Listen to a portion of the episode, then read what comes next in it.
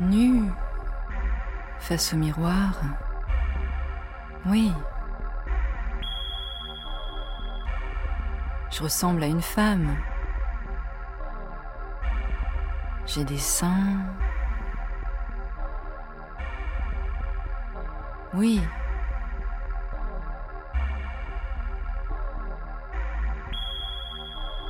Je suis très poilue. hein. Hmm. J'ai de la pilosité qui me remonte euh, au-dessus du nombril.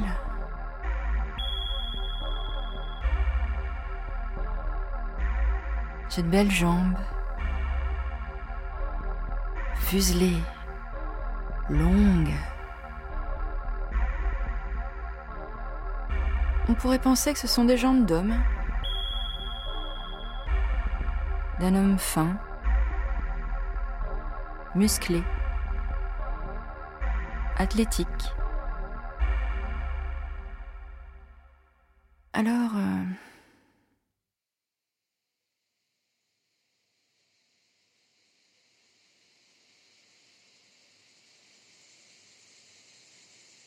Je ne suis pas née femme.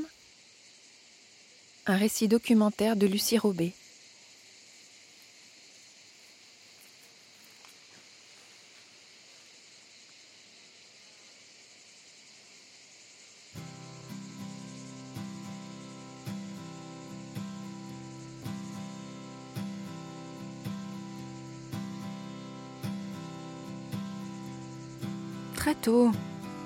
J'avais une idée du plaisir sexuel.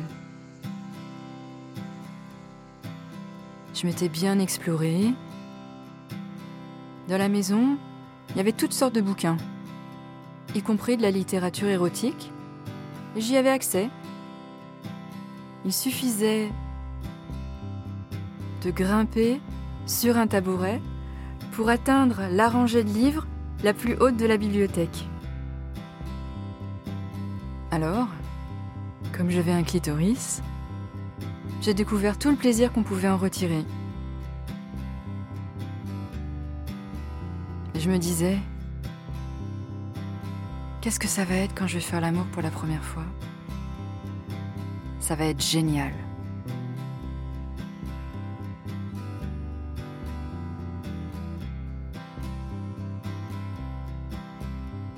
J'avais 12 ans quand ma meilleure amie de l'époque, qui avait 12 ans aussi, a eu ses premières règles. Elle était tellement fière d'être devenue une femme qu'elle m'a invitée à la rejoindre dans les toilettes du collège pour me montrer sa culotte tachée de sang. J'ai éprouvé du dégoût et de la jalousie en même temps. Elle m'a offert quelques jours plus tard une petite boîte de tampons avec un mot écrit dessus. Ne les as pas, c'est pour bientôt. «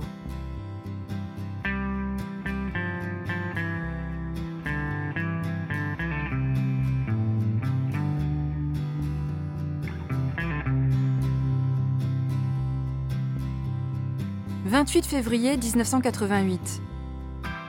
Bientôt 14 ans. Je voulais savoir comment on peut avoir ces règles. On m'a dit que c'était possible. J'ai cherché sur le Minitel, j'ai contacté des messageries roses, j'ai créé un pseudo, Vénus Erotica. Tant d'hommes qui voulaient me rencontrer, mais ils n'avaient aucune réponse à me donner.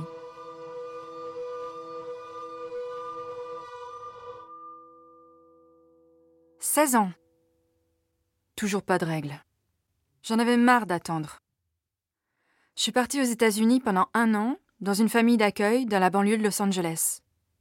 J'écrivais une lettre mensuelle sur ma vie là-bas. C'était une sorte de blog avant l'heure, avant Internet. Cette année-là,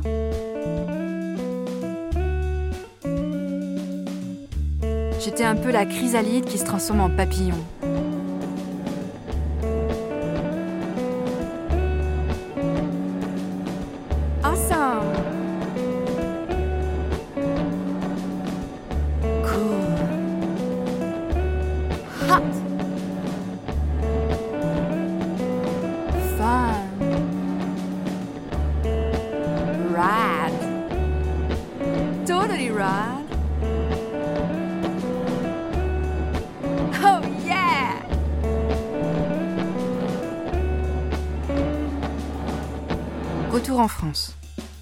Vu de l'extérieur, c'était le beau fixe.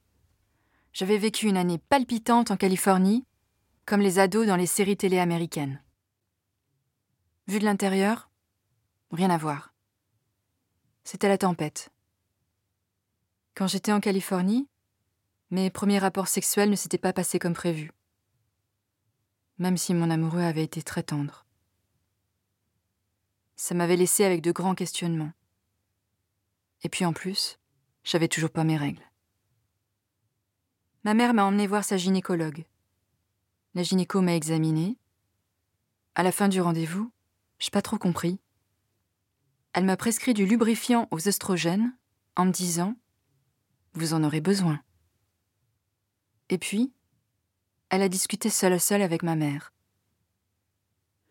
Eh bien, il se peut que votre fille n'ait pas d'utérus. Pour moi, euh, c'était un peu comme euh, on m'annonce la mort de quelqu'un et puis je n'y crois pas. C'est un coup de, un coup de bambou. Entendre dire que une fille peut ne pas avoir d'utérus, c'était quelque chose d'irréel. Alors, il y a autre chose qu'elle m'a dit dans le même rendez-vous. Il y a un vagin court et borgne.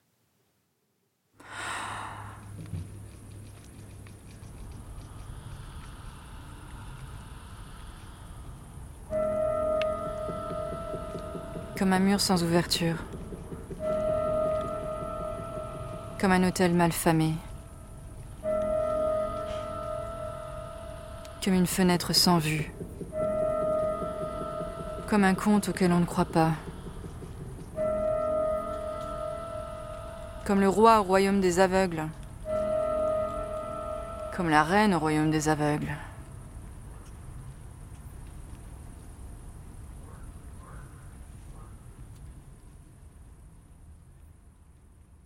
Savoir plus, m'a-t-elle dit, il faudrait faire un cariotype.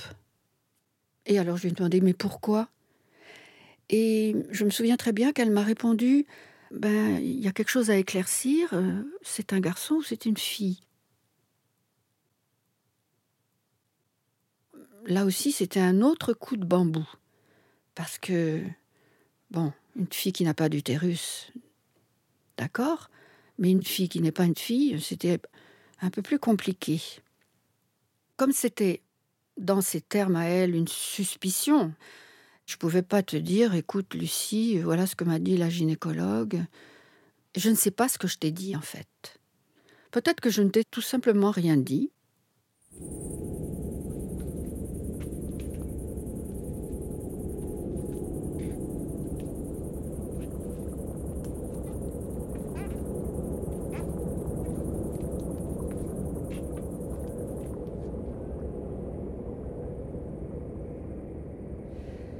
Et donc, elle a écrit quelque chose sur un papier, euh, suspicion d'absence d'utérus, euh, quelque chose à confirmer, voilà. Ce papier, je ne sais même pas si tu l'as eu en main. Et je crois qu'elle a demandé à ce qu'on fasse des examens, que tu ailles faire des prises de sang dans un laboratoire. Et je ne me souviens pas du résultat.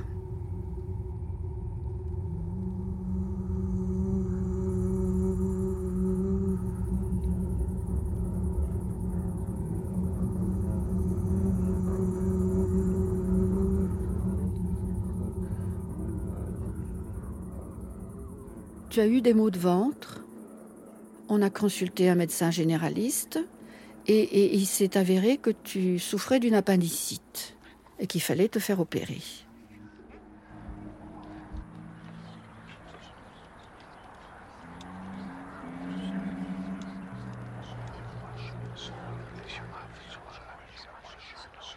Bon, j'étais pas dans aucun des deux endroits. Hein. Le rendez-vous gynéco, euh, c'est c'est une affaire de femme.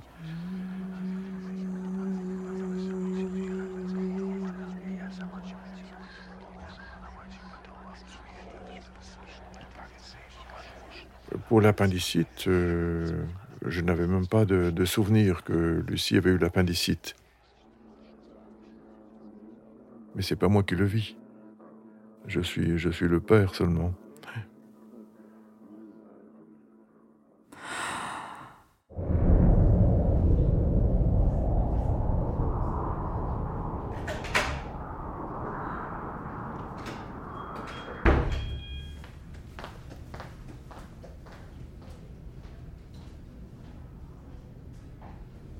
À l'hôpital.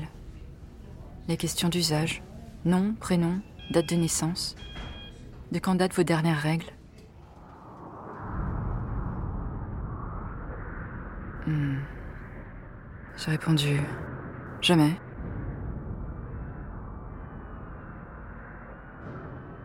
On m'a donné un sédatif pour les douleurs, en attendant l'opération, et on m'a conduite au département obstétrique pour une échographie pelvienne. Je me souviens du murmure de ces deux médecins qui m'examinaient sans me parler.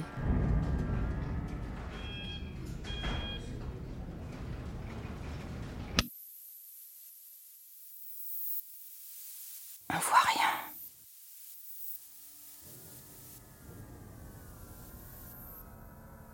Syndrome de Rokitansky-Kuster-Hauser, c'est des jeunes filles euh, toutes normales, qui ont eu une puberté normale, qui ont des seins normaux, une, pilosité pubienne normale, et qui n'ont pas de règles. Et donc, euh, la première chose qu'on se pose comme question, c'est de savoir s'il y a une explication à cette absence de règles. Alors, on fait un bilan hormonal et on s'aperçoit que tout est normal. Ah, normal, normal, ah, normal, normal. Ah, normal. C'est quelque chose qui est assez rare. Ça touche une jeune fille sur 4500. Euh, une sur 4500, c'est pas si fréquent que ça. Alors, le syndrome de Rokitansky, c'est lié à une anomalie de la formation des organes sexuels internes de la femme. Il manque la partie basse de l'utérus, c'est-à-dire cette fusion basse qui s'appelle l'isthme. Il manque le col. Et puis, il manque la partie postérieure du vagin, alors que la partie antérieure du vagin, qui n'a pas la même origine embryologique, elle est normale. Donc, vu de l'extérieur, tout est normal.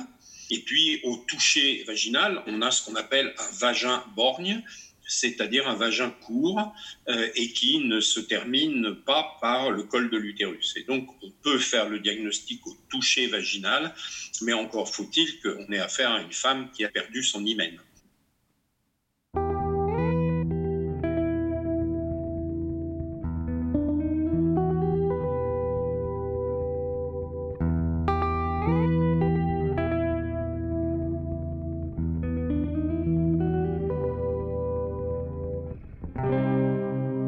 Dans le lit de cette chambre d'hôpital, dans le département de pédiatrie, je n'ai pas grand-chose d'autre à faire que de penser à moi, mon corps, ma vie et écrire. Moi qui croyais me connaître par cœur. En fait, on se découvre, on se renouvelle perpétuellement. J'ai vu les clichés de la vie s'évanouir. Une mère qui donne le sein à son bébé. Une grand-mère qui fait des gâteaux pour ses petits-enfants. Jusqu'à lundi, les bébés me faisaient peur. J'arrivais pas à les aimer, à les réconforter. C'est le contraire. L'impossibilité d'en avoir me fait les aimer. Je me sens fragile, fébrile et dépendante des autres. Je me sens débordée de tendresse.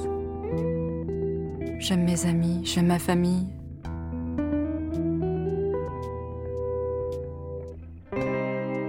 Je suis dénuée de tout attrait.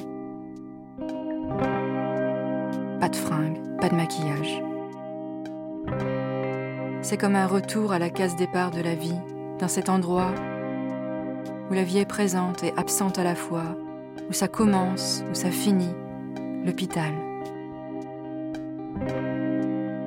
Un endroit immuable et calme, où la douleur et la souffrance sont partout présentes.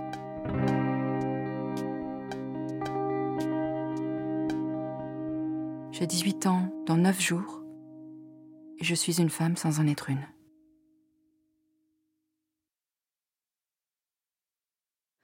Je me souviens que tu as pleuré, mais bien pleuré, abondamment. Et moi, j'ai pleuré aussi. C'est-à-dire que on a vraiment partagé une émotion commune et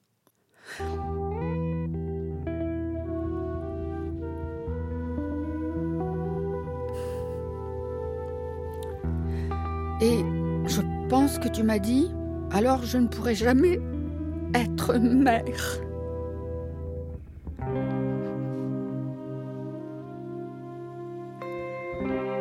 Et on ne s'est pas dit plus de choses. Je, crois que... euh, eh ben oui, c'était ça. J'ai l'impression que tu, tu avais compris. Tu as dit très peu de choses. Moi, j'ai quasiment rien dit.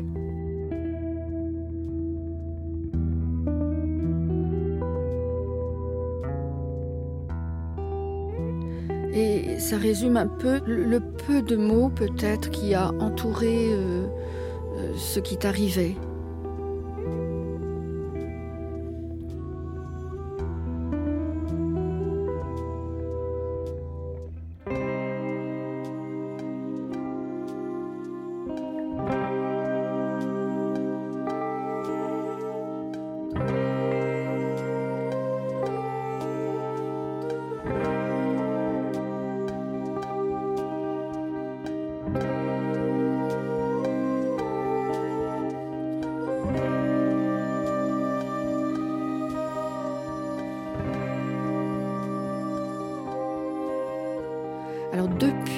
Suis demandé si ton appendicite ne s'était pas déclenché par une espèce de, de questionnement que tu avais au sujet de ton corps interne.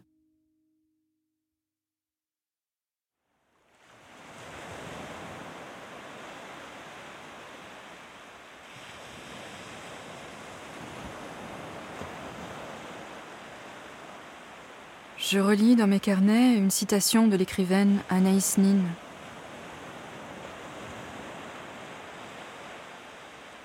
Cet enfant, qui était un lien primitif avec la terre, un prolongement de moi-même, cet enfant m'est refusé maintenant, comme pour m'indiquer que mon destin est ailleurs.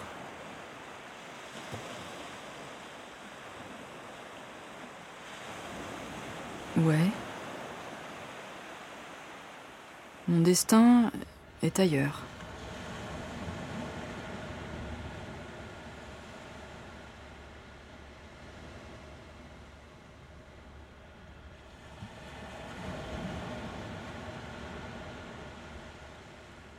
Tu avais tout ce qu'il fallait pour vivre.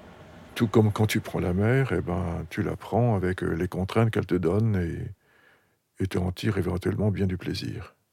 Euh, C'est une victoire humaine que de, de ne pas se laisser euh, identifier par le syndrome qu'on a. Alors par rapport à l'époque actuelle où plein de gens imaginent qu'ils sont quelqu'un sitôt qu'ils sont une victime ou qu'ils se croient victimes, je sais pas, le Petrucciani, le pianiste, quand tu penses euh, à ce qu'il avait et la musique qu'il a sortie de sa, de sa personne, c'est formidable. Après, tu aurais pu devenir bonne sœur et on aurait trouvé ça normal que tu n'aies pas d'enfant. hein. Bon, tout le monde rêve d'être normal, entre guillemets. La nature est tout le temps en train d'essayer des choses différentes. Il y a une norme, il y a beaucoup de variations autour de la norme et, et partout. Chez les plantes, chez les animaux, chez nous. euh. Alors, euh, il y a des fleurs qui ont des doubles corolles alors qu'elles devraient n'en avoir qu'une. Ça ne nous gêne pas beaucoup dans l'ensemble. Les femmes jouent à être des femmes, les hommes jouent à être des hommes. Et après, dans l'intimité, dans les habitudes, eh ben, ces jeux varient. Sauf si c'est un problème ou qu'on en fait un problème, euh, ça me paraît pas important. vraiment, on n'a pas beaucoup d'autres choses plus importantes à s'occuper que de ça. Les ressources de la Terre vont être tellement pompées que là, il y aura du vrai malheur, du malheur collectif.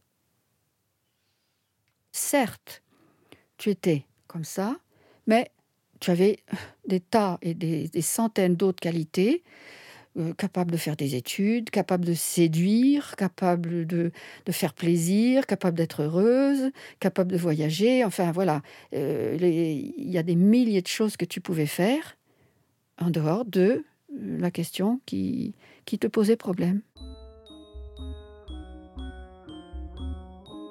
Internet n'existait pas. Je me croyais seule au monde à avoir ça. J'avais peur qu'on ait pitié de moi, qu'on me prenne pour un monstre. Alors j'ai gardé ça pour moi.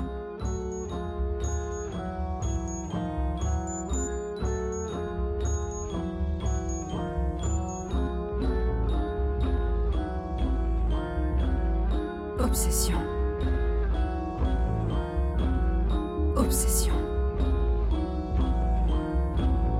Obsession.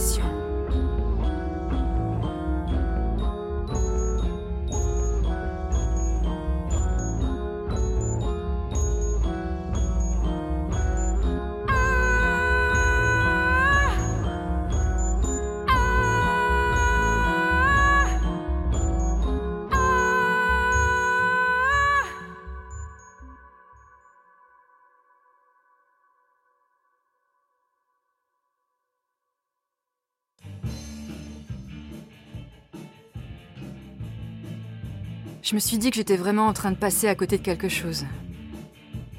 Alors, quand je me suis remise de mon opération de l'appendicite, j'ai commencé à me toucher pour essayer de me créer une cavité vaginale. Pour pratiquer le coït, il me fallait me créer un manque. Alors j'ai utilisé des carottes. Je me suis dit, si c'est végétal, on est dans le monde de l'organique, je peux pas vraiment me faire de mal.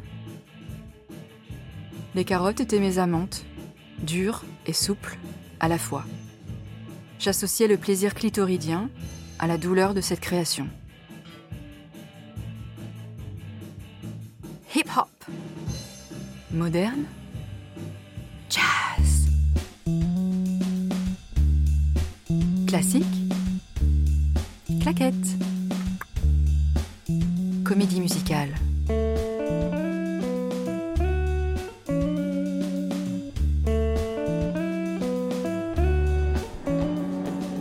J'aime la danse sous toutes ses formes, et j'en fais depuis l'enfance. Je suis habituée à chercher la justesse du geste, à trouver du plaisir à pousser mon corps un peu plus loin. Quitte à sentir les courbatures le lendemain. Petit à petit, la paroi de ma muqueuse vaginale s'assouplissait. Alors j'ai pris de l'assurance. J'ai mis des partenaires masculins à contribution. C'était souvent des aventures sans lendemain, des amours de vacances, des rencontres de boîtes de nuit. J'avais totalement confiance en moi quand je dansais. J'étais dans mon élément. Ce que je faisais après la discothèque, c'était mon affaire. J'étais majeure, mes parents ne me posaient pas de questions. Je prenais ma vie sexuelle en main et je me donnais le droit de me masturber pendant l'acte. Je suis jamais arrivée à la conclusion, voilà, c'est fait. Si j'ai pas de rapport pénovaginal pendant un certain temps, mon quasi-vagin se rétrécit.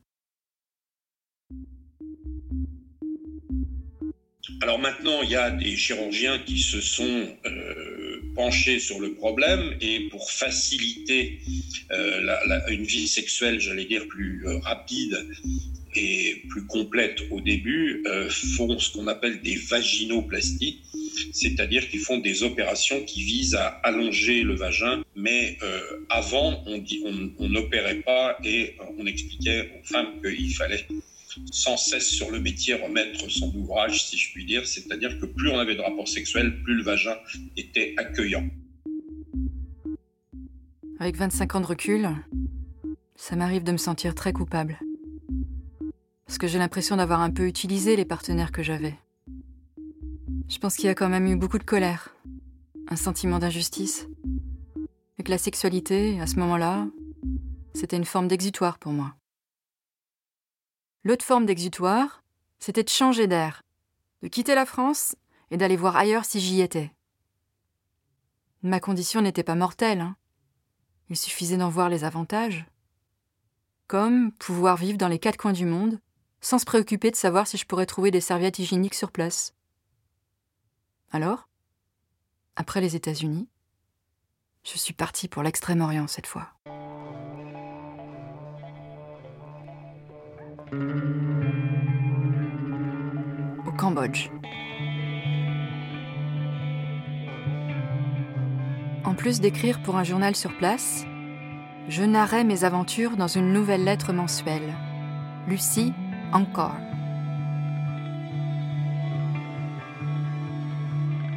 Et Internet n'existait toujours pas.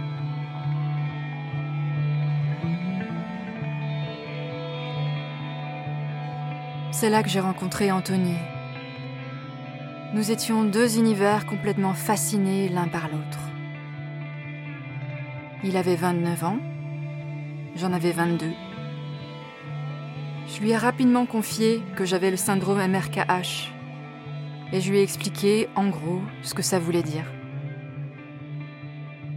Ce qu'il a retenu, c'est que je ne pouvais pas avoir d'enfant de manière naturelle. Il a réagi en haussant les épaules. Yeah, so what? Il m'a dit que c'était moi, avec tout ce que j'étais. C'était moi qui lui plaisais, qui l'intéressait.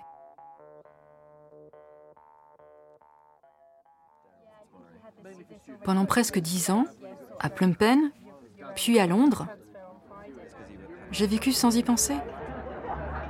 On travaillait dur tous les deux. On faisait la fête. On allait à des concerts.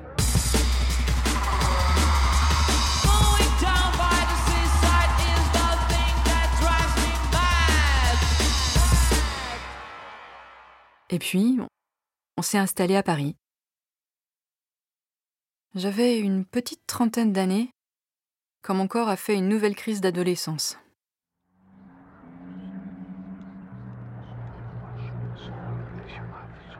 L'acné était de retour.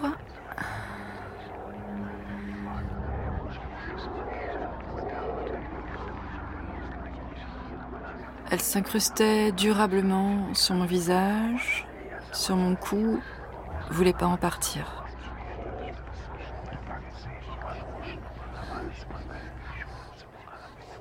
Ma pilosité s'étendait.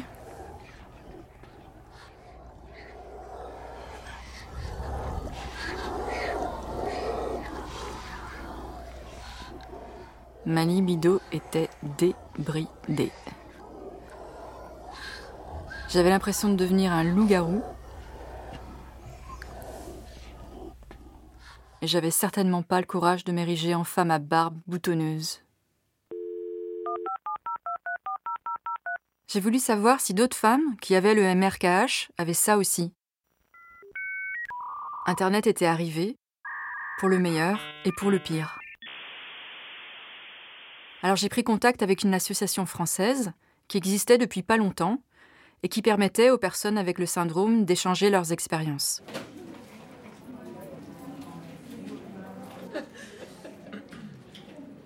D'un côté, je me suis sentie moins seule. Mais d'un autre, je me suis sentie encore plus seule. On avait des points communs. L'attente interminable des règles, le fait d'avoir cru être seul au monde à avoir ça, Grosse différence, c'est que la plupart d'entre elles étaient faites opérer et pas moi. Quand je les écoutais, je comprenais que leur vie sexuelle n'était pas au top.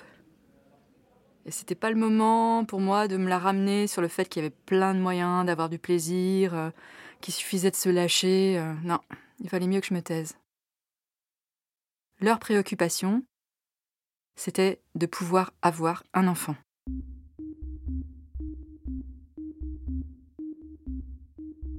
La seule chose qui, pour l'instant n'est pas résolu, c'est que euh, on ne peut pas avoir d'enfants.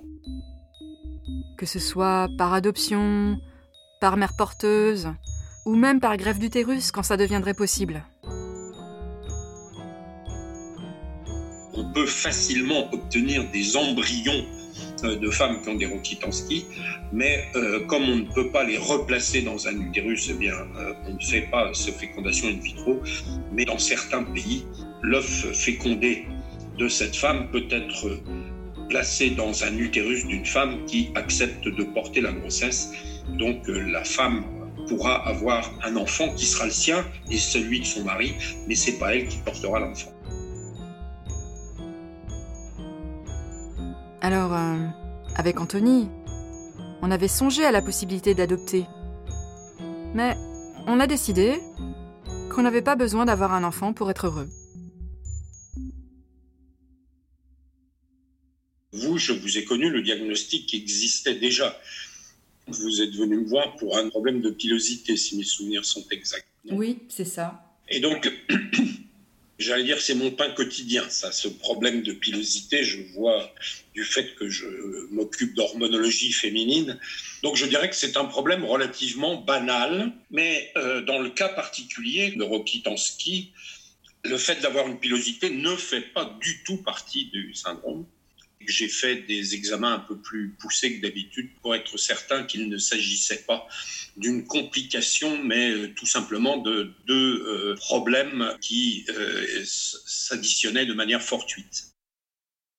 Alors on m'a bien vu des ovaires sur le scan, et ils n'étaient pas polykystiques. Ils fabriquaient des ovules qui s'auto-détruisaient à l'intérieur chaque mois. J'étais juste incapable de savoir à quel moment ça avait lieu. Le docteur jamais m'a sorti d'affaire. Il m'a prescrit un traitement hormonal à base d'acétate de cyprotérone.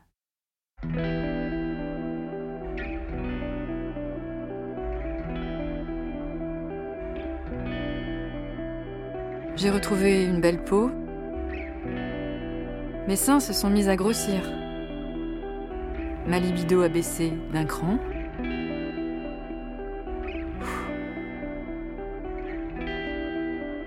Sauf que la prise quotidienne du traitement me rappelait, chaque jour, que j'entretenais une féminité artificielle.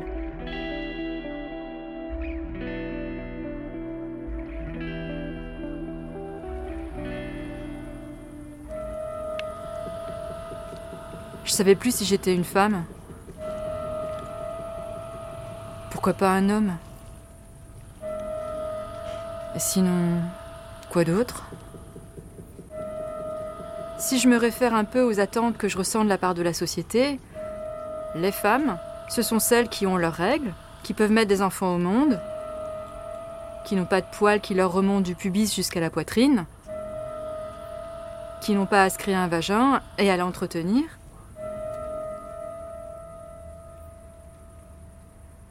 Et puis, euh, qui ont moins d'appétit sexuel que moi. J'ai continué de prendre le traitement, mais je me suis informée davantage sur la différence de développement sexuel, sur les questions de genre. J'ai lu les publications de l'Organisation internationale des intersexués. J'ai lu Troubles dans le genre de Judith Butler, des romans comme Middlesex. Je suis allée à l'avant-première du film XXY de Lucia Puenzo.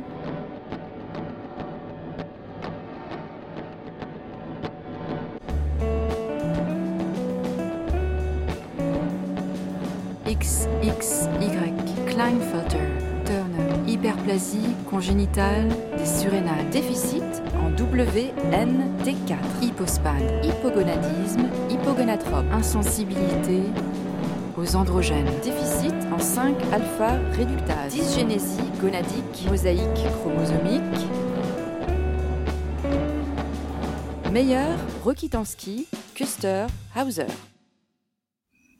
Il y a de nombreuses formes variées, plus ou moins importantes, d'anomalies de la formation des organes sexuels depuis euh, une anomalie de fusion au niveau du pénis chez l'homme jusque à des choses beaucoup plus compliquées avec ce qu'on appelle le testicule féminisant, c'est-à-dire des, des, des, des, hommes qui ont euh, des caractéristiques génétiques d'hommes, mais euh, des caractéristiques extérieures de femmes. Enfin bref, il y a de nombreuses formes variées d'anomalies de, de, la formation des organes sexuels internes chez la femme et externes chez l'homme.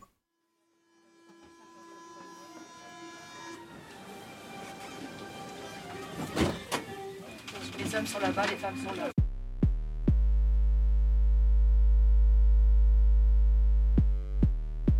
Les hommes par ici, les femmes par là-bas.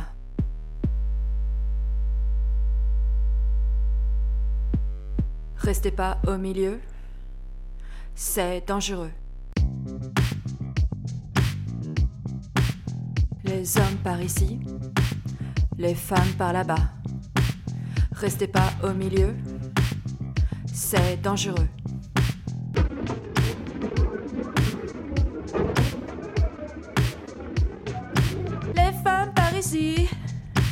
Les hommes par là-bas. Les femmes par ici, les hommes par là-bas.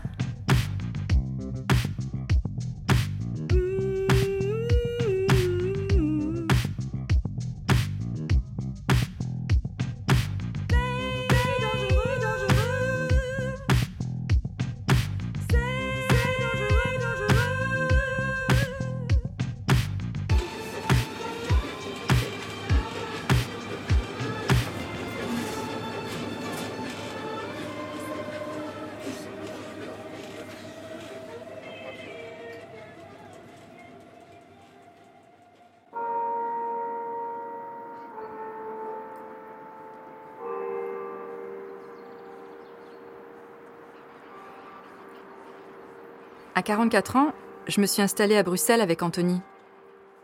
J'ai pris contact avec l'association MRKH de Belgique pour pouvoir discuter de cette sensation d'identité fluctuante. La porte-parole de l'association m'a proposé de venir avec elle à une rencontre avec une ASBL qui représentait les intersexes.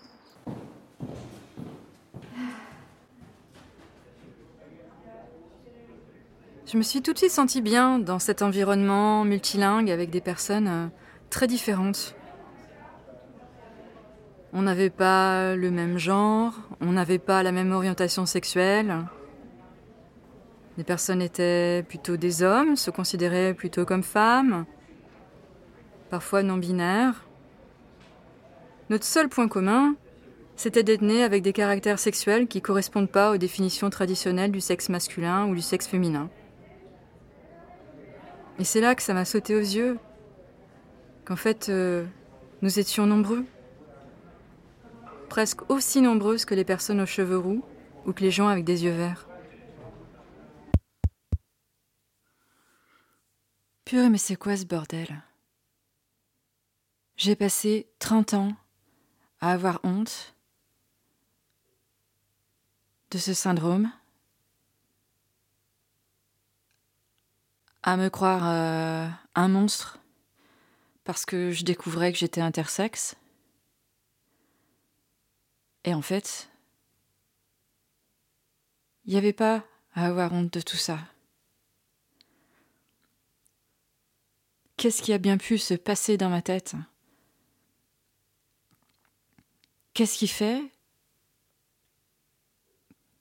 que ça m'a fait tellement de mal, que j'en ai tellement pleuré? Il était dans ma tête ce problème?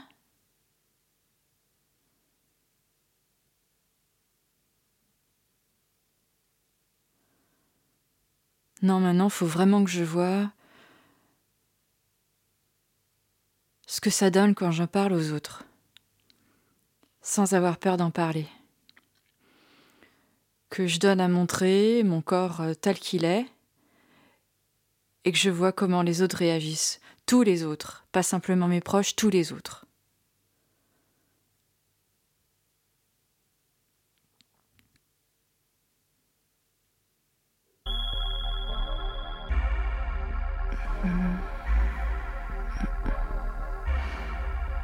Tout ce que je me suis imposé quand même. Le traitement hormonal, arrêté. Il était temps de voir mon corps un peu au naturel. Hein.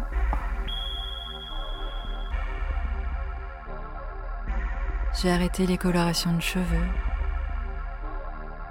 On voit de belles racines grises pousser maintenant. Je vais continuer à prendre soin de moi, mais en douceur.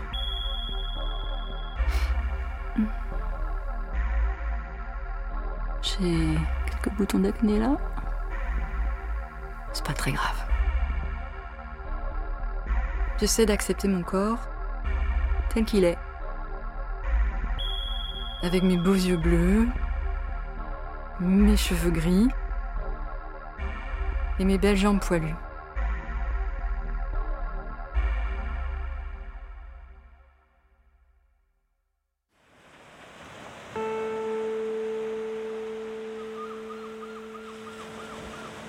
L'important après tout, c'est de se sentir un être humain à part entière, accepté, aimé.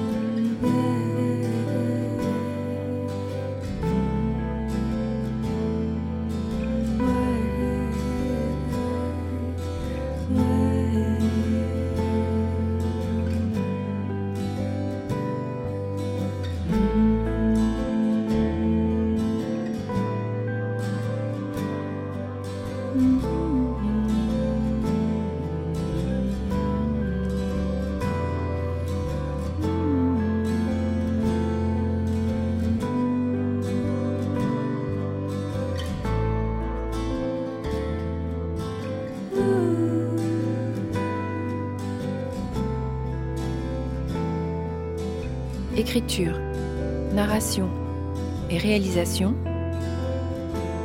Lucie Robé.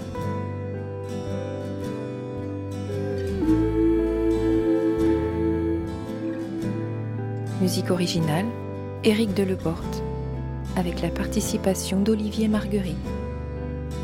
Sound design, Christian Firbinteanou. Oreille attentive, Jeanne Robé.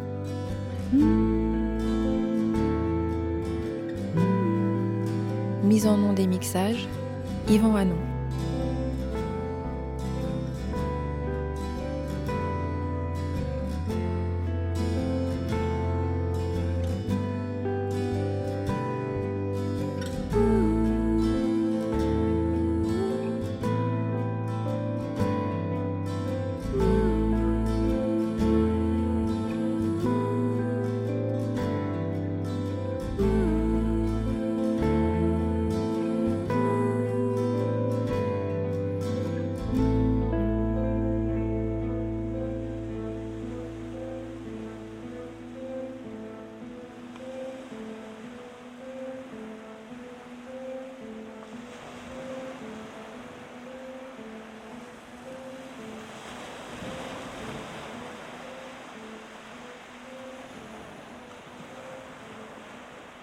Une production de Farago, accompagnée par l'atelier de création sonore radiophonique avec le soutien du Fonds d'aide à la création radiophonique de la Fédération Wallonie-Bruxelles et le Fonds Gulliver pour la création radiophonique soutenu par la RTBF.